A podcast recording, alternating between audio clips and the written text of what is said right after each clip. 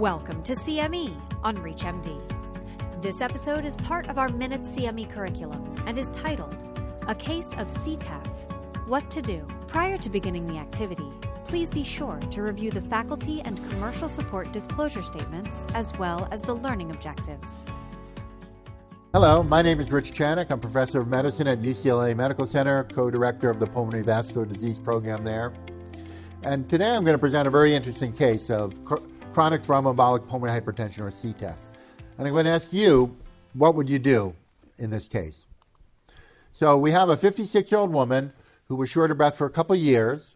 She did give a history of a pulmonary embolism four years prior and was also found to be uh, positive for anticardiolipin antibody there was no DVT found at that time. The patient was maintained on a uh, oral anticoagulant um, and um, never gotten better. So she was still short of breath, um, wasn't seeing any real improvement in her exercise capacity. Um, and more recently, she started to note bilateral leg swelling. Started on furosemide, a diuretic. Um, at that time an echo, was reported to show significant pulmonary hypertension, and the patient was empirically started on sildenafil, but that led to no real change in any of her symptoms, and so that was discontinued.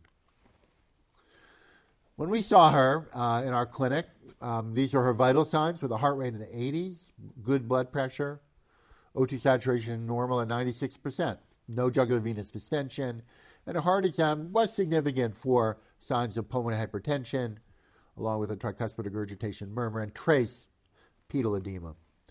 So this is her x-ray, and I think what you can see here is pretty normal looking uh, lung fields, um, maybe a little hyperlucent, uh, and the heart looks a little bit large um, and looks like some right ventricular enlargement, but you know, somewhat unremarkable chest x-ray. So, because of the history, we got an echocardiogram, and you can see here a little snippet of that, clearly showing an enlarged, markedly enlarged right ventricle and right atrium with paradoxical motion of the septum and a, a reduced right ventricular function. The estimated right ventricular systolic pressure was 84, so very elevated. So, this is what looks like significant pulmonary hypertension. So, we have a lady who has a history of a PE persistent shortness of breath now for a few years who has um, an echo very suggestive of pulmonary hypertension. What would you do next? What would you order next? Would you get a VQ scan, a CT angiogram, pulmonary function test, or a stress test? So think about which option you would pick. Um, I think my opinion is that the best test to get next would be a VQ scan. And the reason for that is that this patient, certainly we have a high suspicion of CTEPH, and really the best screening test for CTEPH is a ventilation perfusion scan. And you can see here that scan. I can tell you that reality, the patient actually the outside facility had had a CT pulmonary angiogram performed um, already, and that was reported to show no pulmonary emboli. But as you can tell, and this is a very good example of the CT angiogram missing chronic pulmonary emboli, because this perfusion scan is not normal. And you can see there really bilateral defects, perfusion defects. Some are smaller, more at the seg- subsegmental or small segmental level, but clearly an abnormal perfusion scans, very suggestive of chronic thromboembolic disease. The patient then went on to a definitive confirmatory test as per all protocols, which showed uh, the following findings. And as you can see here, there are several abnormalities noted with bands across several upper lobe vessels, absent flow to the left upper lobe, um, diminished flow to both lower lobes with missing vessels. So these are some of the classic signs of CTEPH. And you can see on this slide the hemodynamics were quite abnormal and consistent with significant pulmonary arterial pulmonary hypertension, I should say, with a mean of 52 and a pulmonary vascular resistance that's markedly elevated and a very reduced uh, cardiac index of 1.3. Right atrial pressure is elevated. So this patient's in right heart failure. I don't think anybody would argue that. And she has some signs of chronic thromboembolic pulmonary hypertension. Now, I should say that when we looked at this, this angiogram, I was a little bit worried. And the reason why I was worried is because those pressures are so high and that PVR so high, but a, lot, a fair number of the lesions look kind of distal, like they may be at the limits of accessibility. I, I did want to show you the lateral view, which was a little more reassuring. And you can see on this lateral view, uh, several of those lower lobe branches are just stopped. But there's also does appear to be some distal disease as well. So this is a, a, a borderline case, I would say. So what I would first ask you is, is she a surgical candidate? You know, based on those hemodynamics and that angiogram and that history, would you offer this patient surgery, pulmonary endarterectomy? What about treating her medically with medical PH therapy in the preoperative setting? And what about alternative procedures like balloon pulmonary angioplasty? Those are options. So, with that in mind, I just wanted to show you very quickly the treatment algorithm for CTEPH. So, I think, as we've alluded to, patient has to be properly diagnosed with the disease. There's then an operability assessment. Is this disease accessible? Is it operable, both from the point of view of the anatomic location as well as things like comorbidities? And if it's not operable, then there's a role for medical therapy and possibly balloon pulmonary angioplasty. So this is an algorithm that we go through all the time with patients as we're working up for CTEPH. So let me tell you what we did. As I mentioned, these these lesions, some were surgically accessible, but they're pretty borderline. So we offered her a pulmonary thromboendarterectomy, but gave her a higher estimated mortality.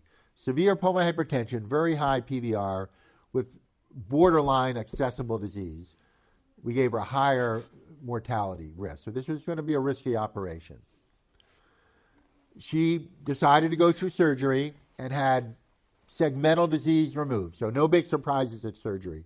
Um, what we call type 3 or level 3 disease was removed bilaterally. Postoperatively, we measure hemodynamics, and her right atrial pressure was 8. Her pulmonary artery pressure was 64 over 22. That gave her a mean of 36, so not normal. Um, still somewhat elevated, but certainly reduced markedly from preoperatively. Notably, her cardiac output and cardiac index were significantly improved compared to what we saw preoperatively. Um, so that's where we're at. The patient recovered from surgery relatively uneventfully um, and was able to be discharged. But we have a patient who still has pulmonary hypertension despite getting a pulmonary thromboendarterectomy, and we need to ask ourselves what more can we do for this patient? What more should we do for this patient?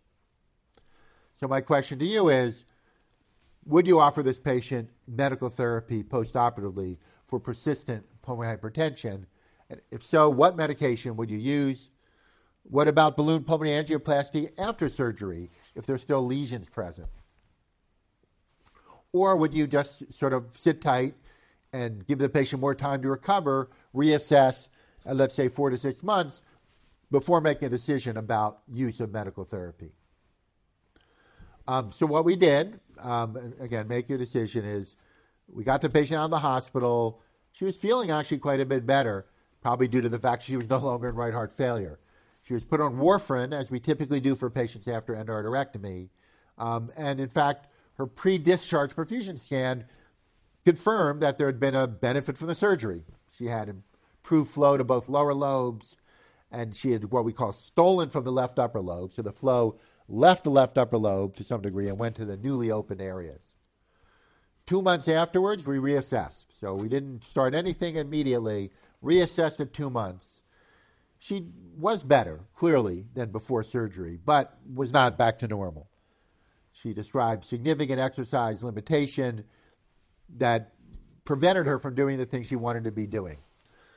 We repeated an echo at that time, and you can see the results mild to moderate RV enlargement, RVSP of 62 millimeters of mercury by estimate, and a TAPSE mildly reduced to 1.6. We repeated a VQ scan at that point to see were there any new defects or large defects, and there really wasn't a change at all from her early postoperative scan. So no sign that she was reclotting, something we rarely see, actually. So I think we're still dealing with pulmonary hypertension. We confirmed that with a right heart cath that I'm showing you here, which showed pretty substantial precapillary pulmonary hypertension with a PA mean of 48, a wedge pressure of 10, and a cardiac index mildly reduced to 2.3. That gave her a PVR of 8.2 Wood units. So, uh, you know, she still has significant pulmonary hypertension, still symptom limited. So, what would you do? Would you send her for a balloon angioplasty? Say, well, let's see if there are any lesions to open up and open them up. Would you say, well, this is the best we're going to do, and you're going to have to, quote, live with it?